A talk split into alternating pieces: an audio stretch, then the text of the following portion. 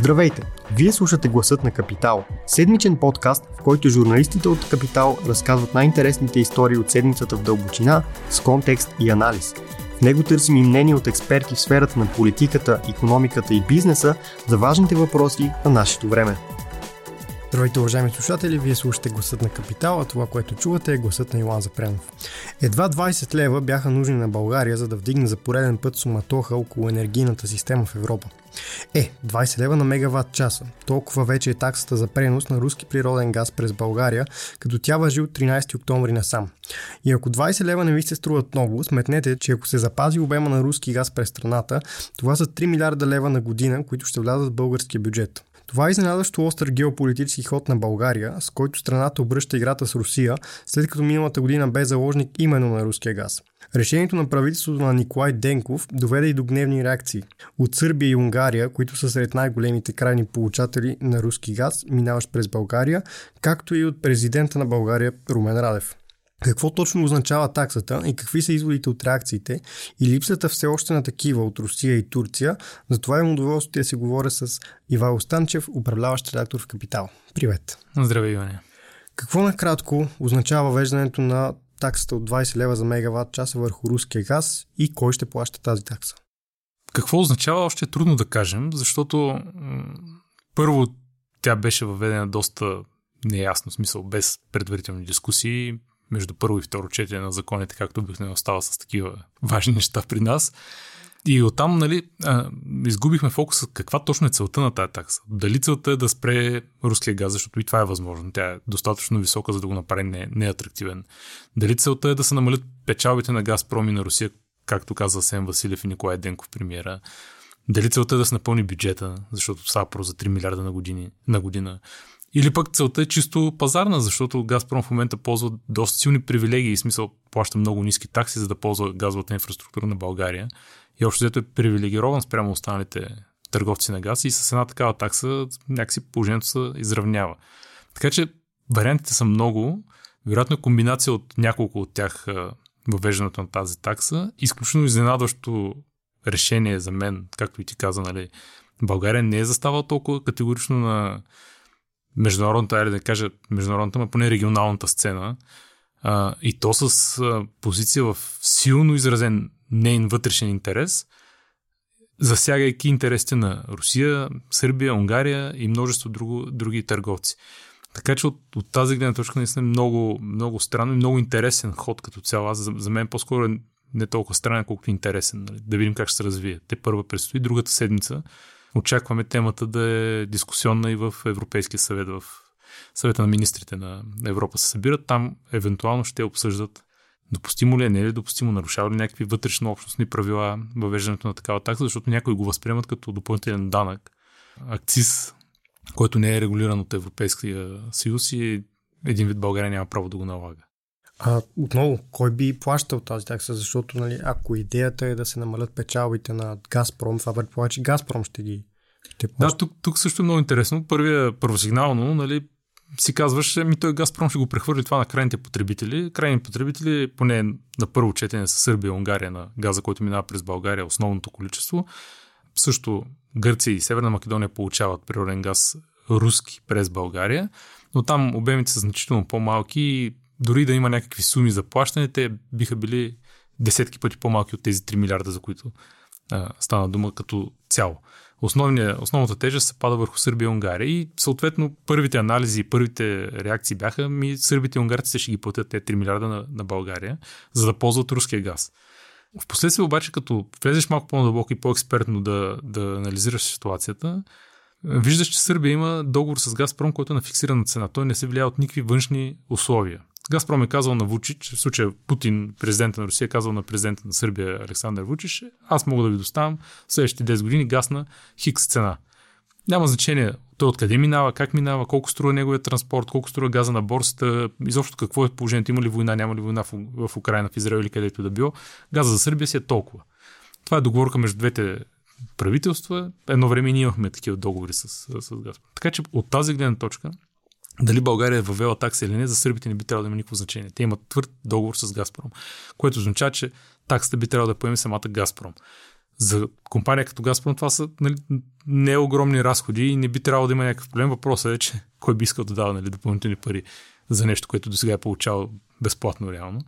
При Унгария е малко по-различен казуса, защото там все пак има някакви формули, които определят цената на газа, не, не е така фиксирана, но пък от друга страна там има таван на цената на газа, който е сложен в договора. В случая, каквито и такси да се въвеждат допълнителни по трасето или каквото и да се случва с борсовите цени, той по-скъп от определено ниво, в случая мисля, че беше 150 евро, не може да бъде. В момента сме много далече от този таван, дори с българските 10,2 евро, които представляват таксата от 20 лева.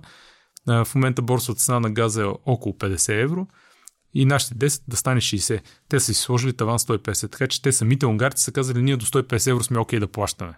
И от тази гледна точка също не изглежда да, да е много голям проблема за крайния потребител в Унгария. Дали как Газпром ще реагира, към момента не знаем. Все още няма официална реакция. Моите очаквания са първите истински реакции по въпроса с а, тази такса да настъпят около 10 часа на ноември месец, когато ще настане момента и заплащането на октомврийските фактури. В случая, който е пренасял някакви количества през дните от 13 октомври до края на месеца, ще трябва да ги плати в средата на ноември. Тогава ще видим дали изобщо ще ги платят, как ще се начислят, какво ще се защото и това е много неясно също. Нали? Точно как ще стане работа. През годините сме писали, чели, чували много критики, че България а, изгради тази тръба Турски поток или както Бойко Борисов я нарича погрешно Балкански поток. Сега с, а, с тази такса българизираме ли по някакъв начин тази а, подарена инфраструктура на Русия? Наистина, ако се гледа в цялост, цялата политика за изграждането на самия турски поток, изобщо как тръгват нещата, това хората му са забравили, но това стана с посещение на Бойко Борисов в Москва, единственото му посещение за дълголетното му управление на българската държава. Малко след него беше и президента Румен Раде в Москва. Договориха се доста, бих казал, тайно някои неща. Случиха се някакви нагласени поръчки. Тръбите, примерно за турски поток, бяха доставени в България, тръби на стоеност стотици милиони. Бяха произведени и доставени без да е ясно кой ще го строи. Което показва, че всъщност всичко е било нагласено ли нали, преди това.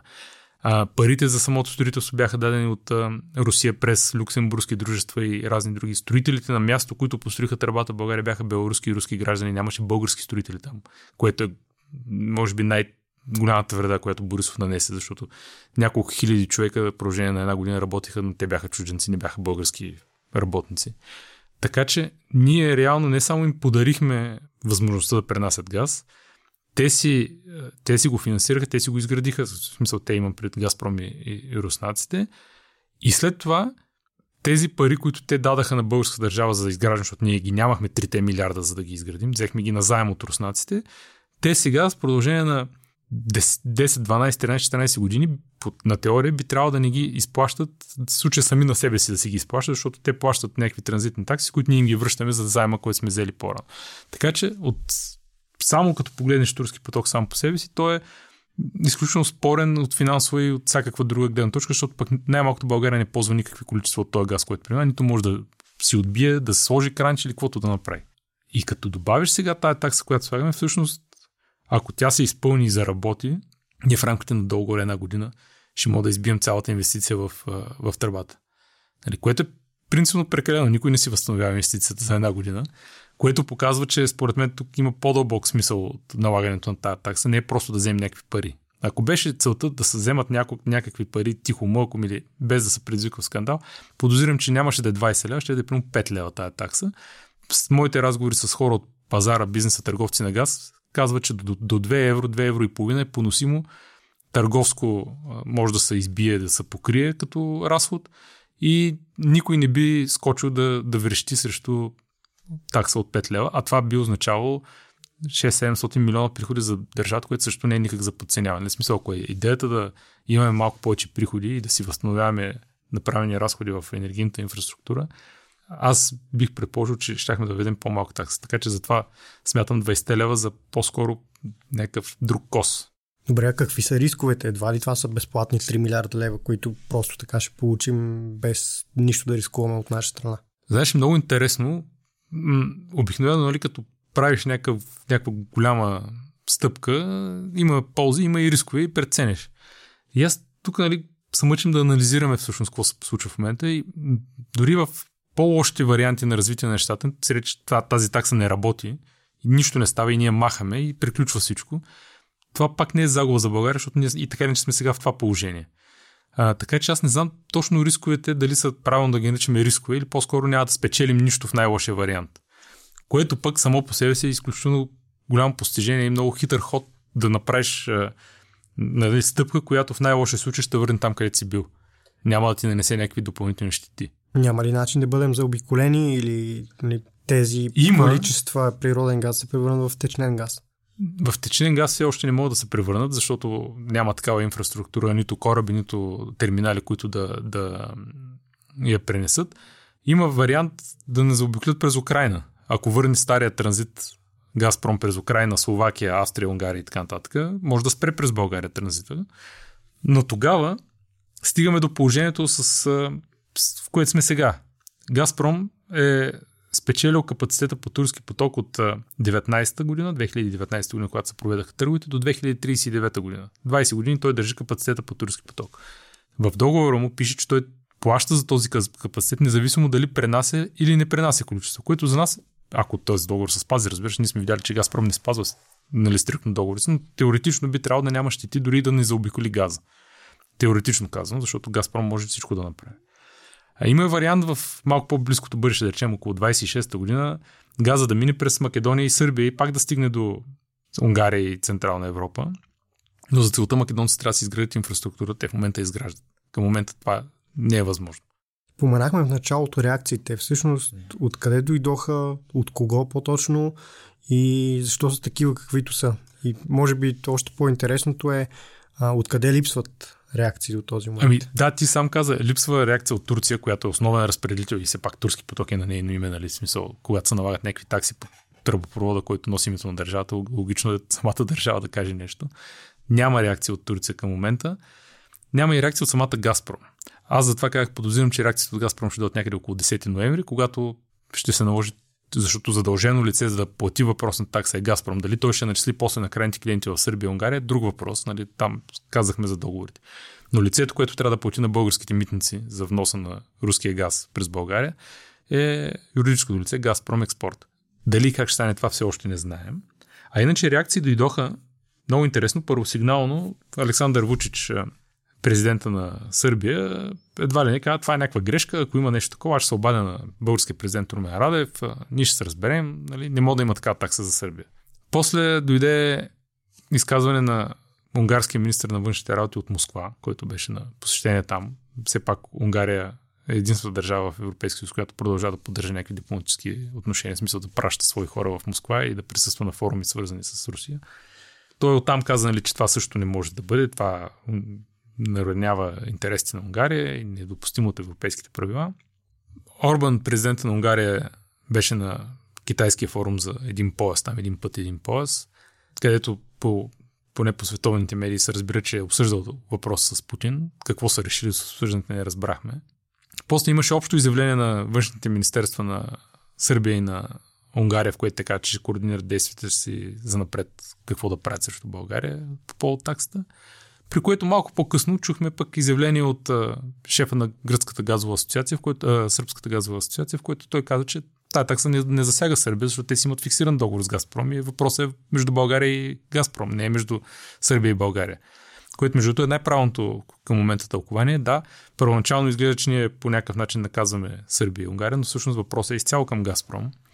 Така че първоначалните реакции почнаха да се изместят в някакво друго русло, и очаквам вече нали, малко по-експертно да се анализират нещата. Дали как Газпром би а, склонил да плаща въпросните пари, за да запази влиянието си в Сърбия и Унгария. Защото обратното, Газпром бързо може да бъде заместен като доставчик в тези държави. Вече газа е наличен. Има други доставчици, които могат да дойдат. Газ в Турция има достатъчно, не е руски. Газ в Гърция има. Харватия си направи терминал а, за втечнен газ. Германия подписа големи договори с Катар, Франция подписа договори с Катар, така че в един момент Газпром може да се каже по-добре да плата тези 20 лева, за да запазя аз там позициите си на тези пазари, включително и Австрия, защото Австрия продължава да взима 50% руски газ, отколкото да ме изместят заради някакви си 20 лева на българите. Не, много е тънък момента, не знам как ще се разви, разсъждавам на глас просто, защото то е по-скоро геополитика, вече не е, не е чиста економика. Добре, какъв е аргумента на българския президент? Аз трябва да кажа, че не съм слушал какво казвам. Той обичайно говори много кратко. Никой не влиза в детайл. Какъв е аргумента му, че това е нещо лошо? Знаеш, много е... Почувствах се много жалко сега, аз, нали, да, не, да не изпадам чак в такива лични неща, но в изказването си по темата президента всъщност защитаваше интересите на Газпром и беше готов да жертва български интерес в полза на Газпром. Той казва, ние тая такса, като я възвеждаме, въвеждаме, вредим на, на, на търговците, на съседите. Ми чакай, нали, всъщност Газпром ползва нашите тръби, защо да не си въведем такса? И всъщност дори да, да е нагла, бих казал, тази такса, смисъл, че е много голяма, в крайна сметка ще спечели българския народ. Това са 3 милиарда на година. Ще има за увеличение на пенсиите, ще има за учителите, както той обича да казва. Нали, смисъл, той е готов да жертва всякакви възможни приходи за България, само и само да не се наложи Руснака да плаща. Това беше доста, доста странно. Имаше и още едно странно изказване на, на Радев, че Българ Трансгаз, видите ли, щял да фалира от въвеждането на тази такса, което аз мислих, мислих, мислих и не можах да измисля той на каква основа стъпва, за да го изобщо каже. Единствената начин да фалира е да му спрат приходите, което означава, че президента Радев допуска Газпром отново да не си изпълни реалния договор, който има и да спре да плаща дори това, което плаща в момента. По турски поток, както ти казах, този търг, който е от 2019 от 2039 година, по който Газпром е задължена да плаща, за да фалира Българ Трансгаз, единственото нещо, което може да го фалира това дружество е просто Газпром да спре да си плаща договорите и да спре да транзитира газ през България. Няма как да фалира. Добре, а има ли връзка тази новина с а, потенциалната продажба на Лукойл Нефтохим? А, за незапознатите да отбележим, че според Николай Денков и Асен Василев, всъщност Асен Василев беше първоисточник в едно негово интервю в пред Financial Times, такава продажба се търси, разглежда, а според компанията майка на Лукойл от Нефтохим, което е едно от нидерландско дружество Литаско, не се. връзката е косвена. В смисъл, този Сен Василев в, в, в тония интервю е по-скоро статия на, на Financial Times, която той е цитиран. Той в нея казва, че политиката на правителството, цялостната политика на правителството, която е свързана не само с тези 20 лева върху руския газ, между другото Лукойл Нефтохим България е един от най-големите консуматори на газ в страната въобще, може би втория след топофикация София и е единственият голям консуматор на руски газ все още, защото той продължава да се снабдява с руски газ, нищо, че е българска компания, България като цяло не получава руски газ. Но това е, нали, тази такса би му ускъпила, би му повишила разходите за газ. Но говоря за цялостната политика. Развалянето на концесията на пристанище Росенец, което навреди на Лукойл. Повишаването на извънредните данъци върху печалбите, което пряко засяга рафинерията.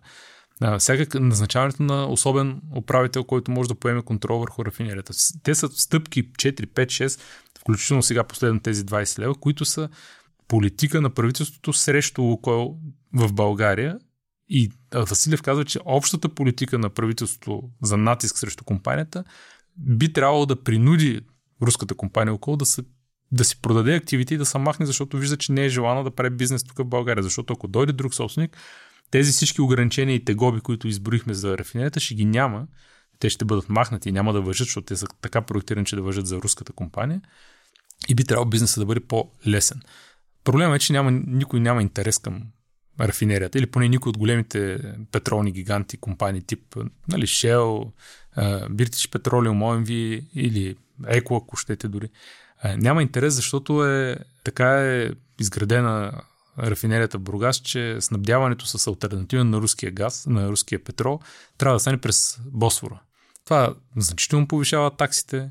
Риска в Черно море последните години е гигантски от войната в Украина, което повишава страшно много застраховките и прави изключително нерентабилно доставянето на суров петрол в рафинерията от друг източник, а не от Русия. Затова нали, се говори, че евентуално би трябвало да се построи петролопровода Бургас Александрополис в обратна посока Александрополис Бургас, за да може оттам да се разтваря петрол и да се доставя в рафинерията. Но това по-рано от 2-3 години няма как да стане дори при най-голямо желание и осигурени средства. М- вариант, който споделят с нас от пазара е азиатски компании, тип азерската Сокар, да стане инвеститор в, да измести Лукойл в рафинерията в Бургас. Това дали е добре или зле, аз към момента не мога да преценя, но долу-горе те са еднотипни като държавна компания на Азербайджан, държавна компания на Русия. Не знам дали ще имаме качествена промяна, ако такава се случи реално. Както всяко музикално интервю в български ефир стига до Евровизия, така и аз ще затворя с един Evergreen въпрос. На, на прага на зимата а, газовия пазар как изглежда? Защото миналата година това беше много, много доминираща тема. Тази мисля, че е доста по-спокойна. Ами, първо е по-спокойно, защото газ има в хранилищата много. Те са на 99% пълни. Второ, вече сме към края на октомври, зима не сме имали все още, смисъл не сме имали студени дни, в които да се налага консумация на природен газ повече, отколкото обичайно. Прогнозите за напред са благоприятни, защото не се очакват някакви тежки студове до края на тази година, ако има такива в началото на следващата през но а, има осигурени альтернативни доставки.